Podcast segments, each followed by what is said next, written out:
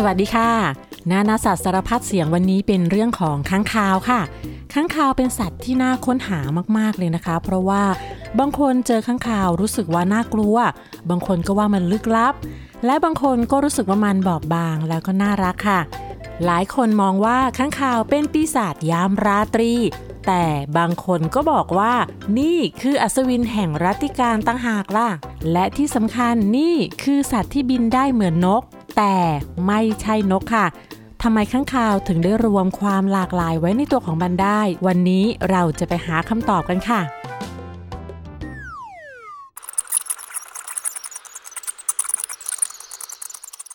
ข้างคาวตัวแรกของโลกเกิดขึ้นเมื่อ 50 ล้านปีก่อนนะคะ ก่อนที่จะมีมนุษย์เกิดมาบนโลกนี้ซะอีก แล้ววันหนึ่ง เมื่อมนุษย์เกิดขึ้น และมนุษย์ กับข้างข่าวได้เจอกัน เราก็สงสัยในสัตว์ตัวนี้ เพราะว่าตอนกลางวันเราไม่เคยเห็นมัน แต่ว่าพอถึงเวลาโผล่เพลตะวันกำลังจะตกดิน ความมืดเขาปกคลุมท้องฟ้า ก็จะมีสัตว์ปีกฝูงใหญ่บินออกมาจากถ้ำเต็มท้องฟ้าไปหมด แล้วก็แยกย้ายหายไปไหนก็ไม่รู้และพวกมันก็จะมารวมกลุ่มให้เราเจออีกครั้งหนึ่ง ก่อนที่ฟ้าจะสว่าง พวกมันก็จะบินกลับถ้ำเดิมถ้ำที่มืดมิดแล้วก็ลึกลับ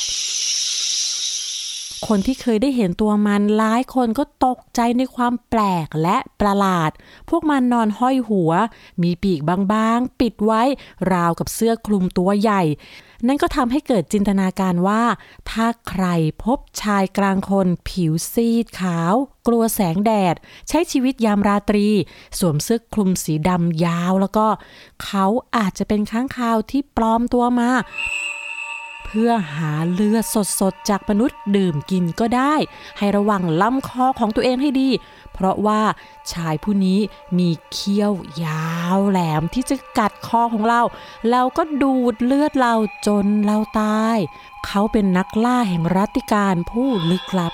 มีเรื่องเล่ากล่าวค้านบอกต่อเกี่ยวกับข้างข่าวมากมายว่ามันเป็นสัตว์ร้าย เป็นปีศาจกระหายเลือด นั่นก็เพราะว่ามันมีชีวิตที่ลึกลับยามค่ำคืน มีมือมีตีนแหลมๆรูปร่างพร้อมยาวเกงก้าง ฟันแหลม หูกลาง จมูกบูบี้ และมีใบหน้ายับย่นราวกับคนแก่ ปีกก็เป็นหนังบางๆ เห็นกระดูก เห็นเส้นเลือด ไม่มีขนนุ่มนวลปกคลุมตามปีกตามตัวเหมือนกับนกทั้งหมดที่มีอยู่ในโลก แล้วก็ยังมีค้างคาวที่ดูดเลือดกินเป็นอาหารด้วย นั่นตอกย้ำความน่ากลัวสยดสยองของค้างคาวว่า มันเป็นปีศาจดูดเลือดที่น่ากลัว แต่ว่าเรื่องของค้างคาวในจินตนาการก็ไม่ได้มีแค่เรื่องน่ากลัวนะคะ ยังมีเรื่องของมนุษย์ค้างคาวซูเปอร์ฮีโร่ผู้รักความยุติธรรมเป็นเรื่องของเศรษฐีคนหนึ่งที่ใช้ชีวิตเลียนแบบค้างคาวค่ะ มีทั้งความลึกลับ มีเสน่ห์ และใช้ชีวิตยามค่ำคืน เห็นไหมคะว่าค้างคาวเนี่ยมีหลายบุคลิกหลายความรู้สึก จะดูให้น่ากลัวก็ได้ จะดูให้น่ารักก็ได้ ขึ้นอยู่กับว่าใครจะมองมุมไหนนั่นเอง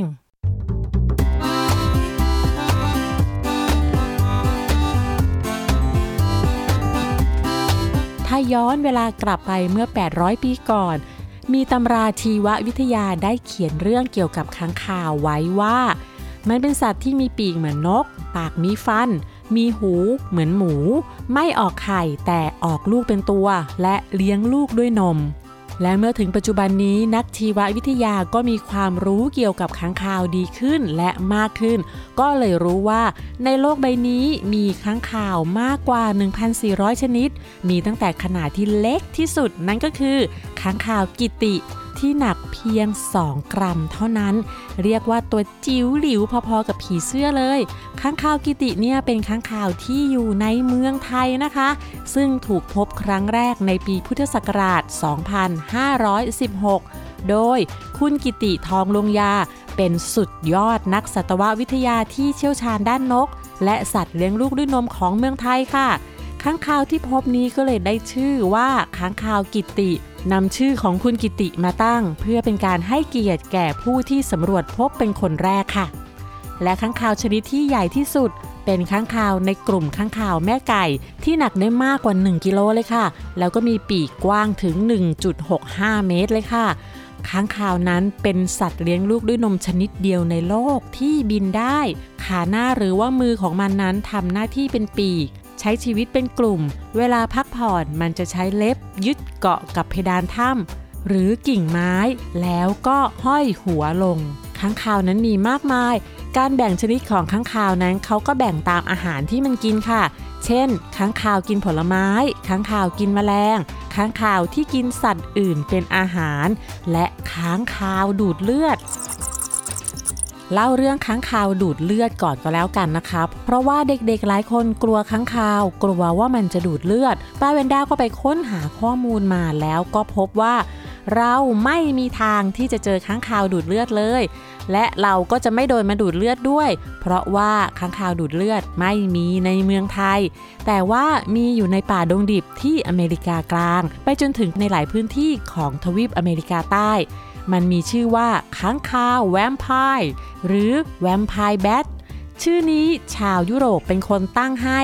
มีชาวยุโรปที่เดินทางไปอเมริกาใต้แล้วก็พบค้างคาวดูดเลือดที่ดูดเลือดกินเป็นอาหารก็เลยเรียกว่าแวมไพร์แบทเพราะว่ามันมีพฤติกรรมเหมือนกับแวมไพร์แวมไพร์เป็นเรื่องเล่านะคะ ของชาวยุโรปที่โด่งดังมากๆ เรื่องของมนุษย์ที่มีชีวิตเป็นอมตะหรือไม่มีวันตาย มีพลังแข็งแรง และต้องดื่มกินเลือดสดๆ ของมนุษย์เป็นอาหาร ซึ่งชาวยุโรปนั้นจะรู้จักเรื่องนี้เป็นอย่างดี เคยเป็นหนังแล้วก็เป็นซีรีส์ยอดนิยมเลยล่ะค่ะ ข้างคาวแวมไพร์นั้นจะมีขนาดเล็ก แล้วก็อยู่รวมกันเป็นฝูงขนาดใหญ่ในถ้ำแถบป่าดงดิบ โดยมันจะกินแต่เลือดเป็นอาหารชนิดเดียวค่ะ หาเลือดจากสัตว์ที่มีขนาดใหญ่กว่าเป็นอาหาร รวมถึงเลือดของมนุษย์ด้วย แล้วมันก็ไม่ได้กัดที่คอเหมือนกับแวมไพร์ในหนังนะคะ มันจะกัดที่ใบหู ข้อศอก หรือว่าตรงที่คนไม่ทันระวังตัว ฟันของมันแหลมมากๆเลย และที่สำคัญไม่เคยมีสัตว์ หรือคนคนไหนที่ถูกข้างคาวดูดเลือดจนตาย เพราะว่ามันตัวเล็กมากๆ มันไม่สามารถดูดกินเลือดได้ในปริมาณมาก ๆ จนทำให้คนหรือสัตว์เสียชีวิตได้ แต่อันตรายจากการถูกดูดเลือดที่ทำให้คนหรือสัตว์ชนิดนั้นตาย ก็คือ การติดโรคพิษสุนัขบ้าจากค้างคาวอย่าลืมนะคะว่าค้างคาวเป็นสัตว์เลี้ยงลูกด้วยนม และโรคพิษสุนัขบ้าก็เป็นโรคติดต่อโดยสัตว์เลี้ยงลูกด้วยนมค่ะ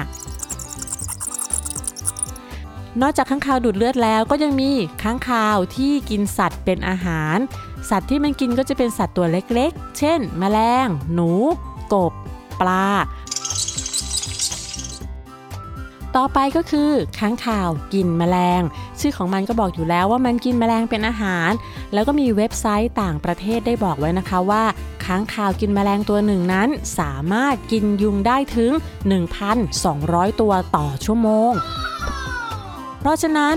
มันก็จะเป็นสัตว์ที่ช่วยควบคุมจำนวนแมลงไม่ให้มีมากเกินไป และมันก็เป็นนักกำจัดยุงที่เยี่ยมยอดที่สุดเลยล่ะค่ะ และต่อจากค้างคาวกินแมลงก็คือค้างคาวกินผลไม้ ซึ่งจะกินผลไม้และน้ำหวานจากดอกไม้เป็นอาหาร การชอบดูดน้ำหวานก็จะทำให้มันนั้นช่วยพืชในการผสมเกสรสำหรับผลไม้ที่ถูกค้างคาวกิน เวลามันอึออกมาเมล็ดพืชนั้นก็ออกมาด้วย เป็นการกระจายพันธุ์ที่ดีมากๆเลยล่ะค่ะ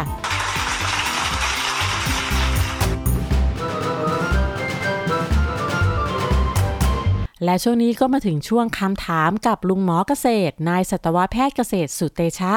คำถามแรกก็คือ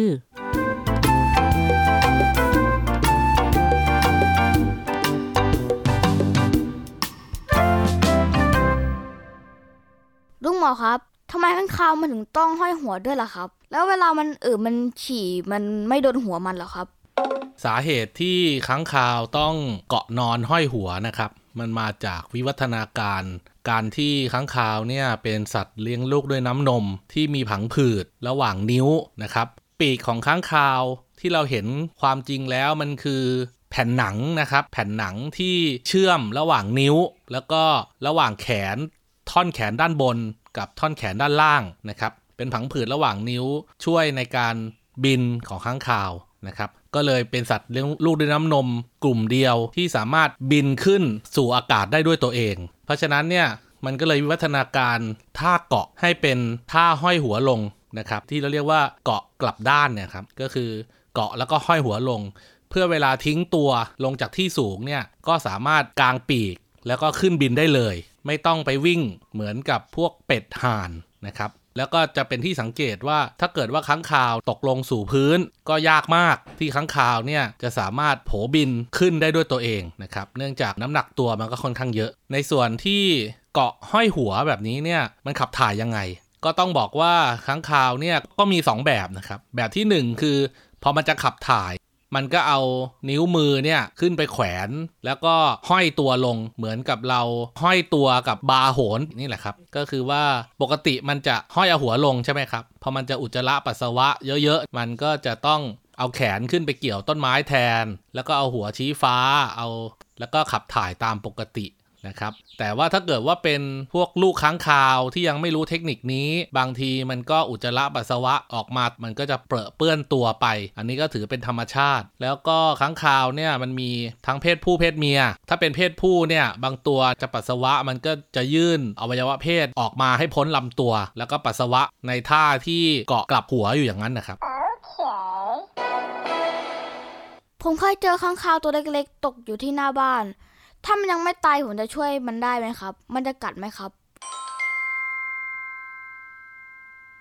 ปกติถ้าเกิดว่าค้างคาวประสบอุบัติเหตุนะครับ มันจะมีหลายสาเหตุ อย่างที่ 1 คือโดนลมพัด อย่างเช่นว่ากำลังบินมาสบายๆแล้วโดนลมพัดแรง จะพาค้างคาวเนี่ยไปฟาดนู่นฟาดนี่หรือไปผิดทาง อันที่ 2 ก็คือกำลังบินผ่านอะไรสักอย่างหนึ่ง แล้วก็มีแมวมีตุ๊กแก มีงูโผล่ขึ้นมาเพื่อหมายจะกินค้างคาวเป็นอาหาร แล้วค้างคาวก็บินหลบพอบินหลบปุ๊บก็ตัวก็ไปฟาดที่นู่นที่นี่ที่นั่น อย่างที่ 3 ก็คือฝนตกอย่างหนักอากาศหนาวอย่างหนักนะครับเพราะว่าค้างคาวเป็นสัตว์หากินในเวลากลางคืนใช่ไหมครับถ้าฝนตกในเวลากลางคืนมากๆค้างคาวตัวเปียกก็จะตกมาบินไม่ไหวหนาวสั่น หรือว่าอากาศหนาวมากๆ ในช่วงฤดูหนาวเนี่ยเราก็จะพบว่ามีค้างคาวหนาวตายหรือว่าบาดเจ็บป่วยเป็นประจำทุกปีนะครับ อันนี้ก็ถือเป็นนกลไกตามธรรมชาติครับเวลาเราไปเจอค้างคาวโดยบังเอิญนะครับ ไม่ว่าจะเป็น ตกอยู่หน้าบ้าน หรือว่าไปเที่ยวถ้ำแล้วเจอค้างคาวตกลงมาที่พื้น ถ้าเป็นเด็กๆนะครับ ลุงหมอไม่แนะนำเลยนะครับ ว่าจะให้ไปจับมันนะครับ เหตุผลเพราะว่าค้างคาวเนี่ยไม่ว่ามันจะตัวเล็กตัวใหญ่มันก็มีเขี้ยวนะครับมันอาจจะกัดทำให้เกิดแผลได้นะครับ ก็ไปเรียกคุณพ่อคุณแม่มา แล้วก็ใช้มือเนี่ยนะครับสอดเข้าไปในถุงพลาสติกหูหิ้วเนี่ยแหละครับทั้งสองมือเลยนะครับ แล้วก็ค่อยๆ ประคองตัวค้างคาวขึ้นไปเกาะตามต้นไม้ หรือ บริเวณที่สูงสูง ซึ่งปกติแล้วถ้าไม่ได้บาดเจ็บมากค้างคาวก็จะสามารถพยุงตัวแล้วก็โผบินต่อไปเองได้ครับน้องหนูๆอย่าไปยุ่งกับค้างคาวนะครับแม้มันจะตัวเล็กแต่ฟันมันคมมากนะครับ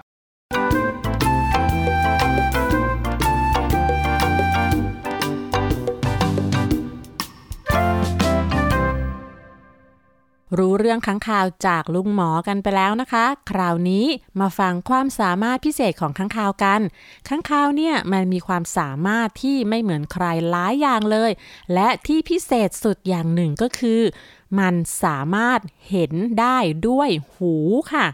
เรื่องนี้เป็นความลับที่ไม่มีใครรู้มาก่อน จนกระทั่งเมื่อ 200 กว่าปีที่แล้ว ความลับนี้ก็ถูกเปิดเผย ในปีคริสตศักราช 1794 มีนักชีววิทยาชาวอิตาลีเขาจับค้างคาวได้ในหอนาฬิกาค่ะ นักวิทยาศาสตร์ชาวอิตาลีคนนี้เขาก็ได้ทำการทดลองปิดตาค้างคาว แล้วก็ปล่อยให้มันบินหาอาหาร ก็พบว่าค้างคาวเหล่านั้นสามารถหาอาหารได้สบาย ไม่มีปัญหาอะไร จากนั้นเขาก็ทดลองอีกครั้ง แต่ครั้งนี้เปิดตาออกแล้วก็ปิดหูทั้งสองข้าง ปรากฏว่าค้างคาวที่ถูกปิดหูนั้นบินชนผนังห้อง แล้วก็หาเหยื่อไม่ได้เลย เขาก็เลยคิดว่าค้างคาวนั้นใช้หูในการเห็น ซึ่งความคิดเนี้ยคนยุคนั้นไม่มีใครเชื่อเลยค่ะ คิดว่าเรื่องนี้เป็นเรื่องเหลวไหลเป็นไปไม่ได้ จึงไม่มีใครสนใจเรื่องนี้จนกระทั่งเวลาผ่านมาร้อยกว่าปีค่ะ มีนักชีววิทยาชาวอเมริกันชื่อโดนัลด์กริฟฟิน เขาได้ทดลองเรื่องนี้ซ้ำอีกครั้งหนึ่ง และก็ยืนยันว่า ค้างคาว ใช้หูแทนสายตาในการมองเห็นจริง ๆ แต่ว่าไม่ใช่ว่ามีลูกกระตาอยู่ที่หูนะคะ มันใช้การฟังเสียงสะท้อนค่ะ หรือภาษาอังกฤษเรียกว่า echolocation ซึ่งก็เป็นการหาตำแหน่งของวัตถุต่างๆ ด้วยการใช้เสียงสะท้อน แล้วก็ทำให้รู้ว่ามีสิ่งไหนอยู่ตรงหน้า โดยข้างคาวจะส่งเสียงออกมา ด้วยเสียงที่มีคลื่นความถี่สูง สูงมากๆ สูงเกินกว่าที่มนุษย์จะได้ยิน คลื่นเสียงนี้มีชื่อว่าอันตราโซนิก และเมื่อข้างคาวปล่อยอันตราโซนิกออกมาแล้ว คลื่นจะไปกระทบกับวัตถุที่อยู่ตรงหน้า แล้วก็สะท้อนกลับมาที่หูของข้างคาวทำให้มันรู้ตำแหน่งของสิ่งต่างๆ ที่อยู่ตรงนั้นแม้ว่าจะอยู่ในความมืด คลื่นเสียงนี้ก็มีประโยชน์ในการล่าเหยื่อ แล้วก็นำทางตอนกลางคืนอย่างมาก มันจะรู้เลยนะคะว่า เหยื่ออยู่ตรงไหน มีขนาดเท่าไหร่ และลักษณะเป็นอย่างไร มันสามารถสั่งเคราะห์ข้อมูลที่มันได้รับ แล้วก็หาอาหารได้ แล้วก็หลบหลีกสิ่งที่จะต้องบินชน หลีกหนีศัตรูที่ไล่ล่าได้อย่างสบายค่ะ และค้างคาวนั้นสามารถมีชีวิตได้นานกว่า 30 ปีด้วยล่ะค่ะค้างคาวบางชนิด จำศีลอยู่ในถ้ำตลอดช่วงฤดูหนาวที่หนาวเย็น และค้างคาวยังสามารถอยู่รอดได้ ในอุณหภูมิที่เย็นจัด แม้ว่าตัวมันจะถูกห่อหุ้มด้วยน้ำแข็งก็ตามค่ะ และถ้ำค้างคาวที่ใหญ่ที่สุดในโลกนั้น มีชื่อว่า Bracken อยู่ที่รัฐเท็กซัส สหรัฐอเมริกาค่ะ ที่นั่นนะคะมีค้างคาวหางยาวเม็กซิกัน หลายล้านตัวอาศัยอยู่ในถ้ำเบรเคน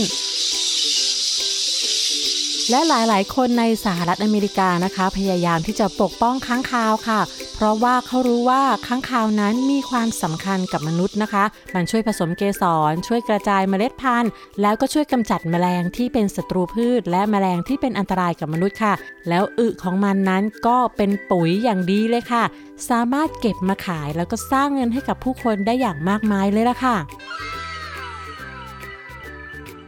และค้างคาวส่วนใหญ่มีลูกเพียงตัวเดียวต่อปี ลูกค้างคาวนั้นจะดูดนมแม่จนเกือบเดือนนะคะ จากนั้นก็จะเริ่มหัดบิน แม่ค้างคาวจะออกหากินในเวลากลางคืน โดยปล่อยลูกน้อยที่ยังบินไม่ได้ไว้ที่ผนังถ้ำและเมื่อกลับมา แม่สามารถหาลูกของตัวเองเจอ ในถ้ำที่มีค้างคาวเยอะๆ เป็นแสนเป็นล้านตัว แล้วอยู่กันอย่างหนาแน่น โดยไม่ผิดตัวด้วยล่ะค่ะ เพราะว่าแม่จะจำกลิ่นลูกของตัวเองได้ มันจะดมหาลูกตัวเอง ในขณะเดียวกัน ลูกก็จำกลิ่นของแม่ได้ เมื่อมันได้กลิ่นของแม่ก็จะพยายามเคลื่อนที่มาหาแม่เช่นเดียวกัน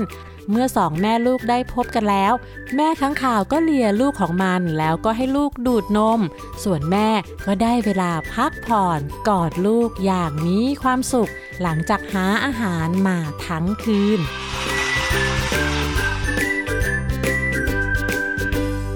ถึงเวลาของนิทานแล้วล่ะค่ะ นิทานวันนี้มาจากประเทศสหรัฐอเมริกา เขียนโดยคาร่าคิลลิงแฮมเพียร์สัน เรื่อง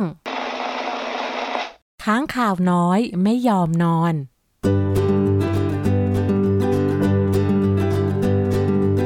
คืนนี้มีลูกค้างคาวตัวหนึ่งกำลังจะออกบอยบินจากถ้ำเป็นครั้งแรกกับพ่อและแม่ ได้เวลาแล้วอย่าอยู่ห่างจากแม่นะลูก แม่ค้างคาวพูดกับลูกน้อย และบินออกจากถ้ำพร้อมกับค้างคาวตัวอื่นๆมากมายค้างคาวน้อยบินตามแม่ไปติดๆ โดยมีพ่อบินอยู่ด้านหลัง ทันทีที่ออกจากถ้ำอันมืดมิดค้างคาวน้อยก็ตื่นเต้นกับท้องฟ้าสีดำที่มีแสงดาวระยิบระยับมากมาย มันเรียกสิ่งที่เห็นว่า ป่าแสงดาว แล้วก็บินผ่านป่าแสงดาวตลอดทั้งคืน ไล่ตามแมลงขนาดเล็กจำนวนมากที่ออกมาหลังพระอาทิตย์ตกดิน บินผ่านป่าที่มีต้นไม้ใหญ่ และมีต้นไม้เล็ก ผ่านกิ่งไม้มากมาย โดยไม่มีกิ่งไหนแตะต้องตัวเลย แมลงมากมายยามค่ำคืนทำให้พวกข้างคาวกินอิ่ม และอีกไม่นานพระอาทิตย์ก็จะขึ้น เวลาของกลางคืนกำลังจะหมดลง รวมทั้งเวลาหากินของข้างข่าวด้วย แม่ข้างข่าวบอกกับลูกว่า ถึงเวลาที่เราจะต้องกลับถ้ำเพื่อเข้านอนแล้วนะ เพราะอีกไม่นานท้องฟ้าทางทิศตะวันออกก็จะสว่างสดใส มองเห็นก้อนเมฆเป็นปุยสีแดงอมชมพูขข้างข่าวตัวน้อยได้ยินอย่างนั้นก็รู้สึกไม่อยากกลับถ้ำมันกำลังคิดว่า มันอยากเห็นป่าในเวลากลางวันว่าเป็นอย่างไร อยากเห็นพระอาทิตย์ขึ้น และอยากเห็นเมฆที่เป็นปุยสีแดงอมชมพูนั้น และเมื่อข้างคาวทุกตัวบินกลับไปที่ถ้ำของตัวเอง ต่างก็แขวนตัวที่ผนังถ้ำห้อยหัวและหุบปีกลง แต่ข้างคาวน้อยไม่ยอมเกาะ มันยังขยับปีกบินอยู่กับที่ในถ้ำจนแม่ต้องบอกว่านอนได้แล้ว แต่ข้างคาวตัวน้อยก็ตอบแม่ไปว่า ยังไม่ง่วงเลยแม่ ฉันอยากเห็นดวงอาทิตย์ ฉันได้ยินข้างคาวตัวอื่นเขาเล่าว่า ป่าตอนกลางวันมีสัตว์มากมายเลย ฉันอยากเห็นป่าตอนกลางวัน พ่อกับแม่มองหน้ากัน เจ้าข้างคาวน้อยก็บินออกจากถ้ำไปอย่างรวดเร็ว และตะโกนว่า ฉันขอไปแป๊บเดียวเองนะ พ่อกับแม่ไม่ต้องห่วงแล้วจะรีบกลับมาข้างคาวน้อยบินออกไปอย่างกล้าหาญ เพราะมันคิดว่ารู้วิธีดูแลตัวเองเป็นอย่างดีแม้ในเวลากลางวัน และจะกลับมาเล่าเรื่องราวของป่ากลางวันให้ทุกคนฟังในคืนนี้ข้างคาวน้อยบินมาเกาะห้อยหัวบนกิ่งไม้กิ่งหนึ่ง แล้วก็รอพระอาทิตย์ขึ้น และเพียงครู่เดียวท้องฟ้าทางทิศตะวันออกก็สว่างขึ้นสว่างขึ้น เจ้าข้างคาวรู้สึกเจ็บตา ไม่สามารถลืมตาขึ้นมาได้ มันได้ยินเสียงนกในป่าตื่นขึ้นและร้องเพลง และรู้สึกตื่นเต้นอย่างมากที่ได้ยินเสียงนกตัวอื่นๆ แต่สักพักข้างข่าวก็รู้สึกหนวกหู เพราะหูของมันนั้นได้ยินเสียงดีมาก และดีเกินไปสำหรับป่ากลางวันที่อึกกระทึกไม่สงบเหมือนป่ากลางคืน และมันก็ได้ยินเสียงสัตว์วิ่งอยู่บนพื้นหญ้าข้างคาวน้อยรีบหันไปมองว่าตัวอะไร แต่แสงแดดก็ส่องลงมาเข้าตาพอดี มันก็เลยยกแขนทั้งสองข้างเพื่อเอาปีกปิดตา แสงแดดส่องไปที่ปีกบางๆ จนมันรู้สึกถึงความอบอุ่นที่เพิ่มขึ้น เพิ่มขึ้นจนร้อน มันคิดในใจว่าทำไมร้อนอย่างนี้ฉันไม่ชอบเลย แสงจันทร์ไม่เคยทำให้รู้สึกแบบนี้ ฉันจะต้องบินไปหาที่เกาะที่ใหม่ที่ไม่โดนแดดแล้วล่ะ แล้วมันก็เริ่มบินแต่เกิดอะไรขึ้นก็ไม่รู้ อาจจะเป็นเพราะว่ามองไม่เห็นเสียงดังเกินไป หรือเหนื่อยเกินไปก็ทำให้เจ้าข้างคาวตก ตุ๊บลงมากับพื้น แล้วก็กลิ้งไปบนหญ้า อีกาที่อยู่ตรงนั้นเห็นพอดี มันจึงร้องเสียงดังว่า พวกเรามาดูเร็ว นั้นตัวอะไรน่ะ กระต่ายที่กำลังหาอาหารอยู่ใกล้ๆ ก็รีบวิ่งเข้ามาอย่างรวดเร็ว นกกังเขน นกหัวขวาน และกระรอกก็มามุงดู กระต่ายมองไปใกล้ๆ แล้วพูดว่า นกตัวนี้ดูแปลกๆนะ นกหัวขวานพูดขึ้นมาว่า นั่นไม่ใช่นก ดูที่หูที่จมูกของเขาสินกอย่างเราอะ ไม่มีหูกับจมูกแบบนี้ และเขาก็ไม่มีจะงอยปากแบบนกด้วย กระต่ายก็เลยแย้งขึ้นมาว่า แต่เขาบินได้นะ เขาต้องเป็นนกแน่ๆ เจ้ากระรอกก็เลยบอกว่าญาติของฉันกระรอกบินก็บินได้เหมือนกัน แต่เขาก็ไม่ใช่นก นกการเขียนก็เลยบอกว่า แต่ว่าเจ้าสิ่งมีชีวิตเนี่ยมันมีปีกนะ แต่กระรอกบินน่ะไม่ได้มีปีกแล้วก็พวกเขาใช้ร่อนเอาไม่ใช่หรอค้างคาวได้แต่นอนนิ่งๆ ก้างปีกคลุมหัว คลุมตัวเอาไว้ แล้วก็ฟังเสียงวิพากษ์วิจารณ์จากสัตว์อื่น ๆ ที่มามุงดูด้วยความสนใจ บางตัวก็เอานิ้วมาจิ้มจิ้มบางตัวก็ยืนหน้ามาใกล้ๆ จนค้างคาวรู้สึกถึงลมหายใจที่พ่นลงใส่ตัว และเมื่อสัตว์ที่มามุ่งดูหมดความอยากรู้อยากเห็น พวกนั้นก็เดินจากไปทีละตัวทีละตัวจนเหลือเจ้าข้างคาวน้อยตัวเดียวอยู่บนพื้นหญ้า เมื่อไม่มีใครแล้วมันก็รีบลุกขึ้นกระพือปีก แล้วก็ไปแขวนตัวเองอยู่บนกิ่งไม้ จากนั้นก็หุบปีกลงคลุมตัวเอง แล้วก็หลับไปด้วยความอ่อนเพลีย เวลาผ่านไปเท่าไหร่ไม่รู้ เจ้าข้างคาวตื่นขึ้นเพราะได้ยินเสียงที่คุ้นเคย เสียงของฝูงข้างคาวมันลืมตาขึ้นมาก็มองเห็นป่าดวงดาวที่ขึ้นระยิบระยับบนท้องฟ้าสีดำ นั่นเป็นแสงสว่างที่รู้สึกอบอุ่นสบายใจ และจ้องมองได้ทั้งคืน มันบินตามฝูงข้างคาวไป ส่งเสียงร้องไล่จับแมลงกลางคืนอย่างหิวโหย แล้วก็ได้ยินเสียงของแม่ดังขึ้นไกลๆ มันรีบบินไปตามเสียงนั้นจนได้เจอกับพ่อและแม่ แม่ดีใจมากที่เห็นเจ้าค้างคาวน้อย และพูดว่า แม่เป็นห่วงลูกมากเลย ข้างคาวน้อยบินตามแม่ไปเรื่อยๆ โดยมีพ่อบินอยู่ข้างหลัง แล้วมันก็คิดในใจว่า วันหนึ่งถ้าฉันได้เป็นค้างคาวตัวใหญ่ แล้วก็มีค้างคาวตัวเล็กเป็นของตัวเอง แล้วถ้าเขาอยากออกไปดูป่ากลางวันด้วยตัวเอง ฉันจะยอมให้เขาไปไหมเนี่ยแล้วตั้งแต่วันนั้นเจ้าค้างคาวน้อยก็ไม่เคยเล่าเรื่องป่ากลางวันให้ใครฟังอีกเลย และทั้งหมดนั้นก็คือเรื่องราวของค้างคาว สัตว์เลี้ยงลูกด้วยนมตัวเล็กที่บินได้ มันไม่ใช่ปีศาจแห่งรัติการ แต่คือนักกำจัดแมลงที่เยี่ยมยอดที่สุดในโลกเลยล่ะค่ะ แล้วพบกันใหม่ในคราวหน้านะคะ วันนี้สวัสดีค่ะ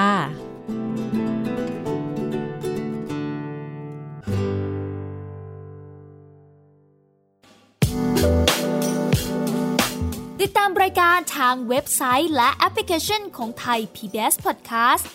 Spotify SoundCloud Google Podcast Apple Podcast และ YouTube Channel Thai PBS Podcast Thai PBS Podcast. View the world via the voice.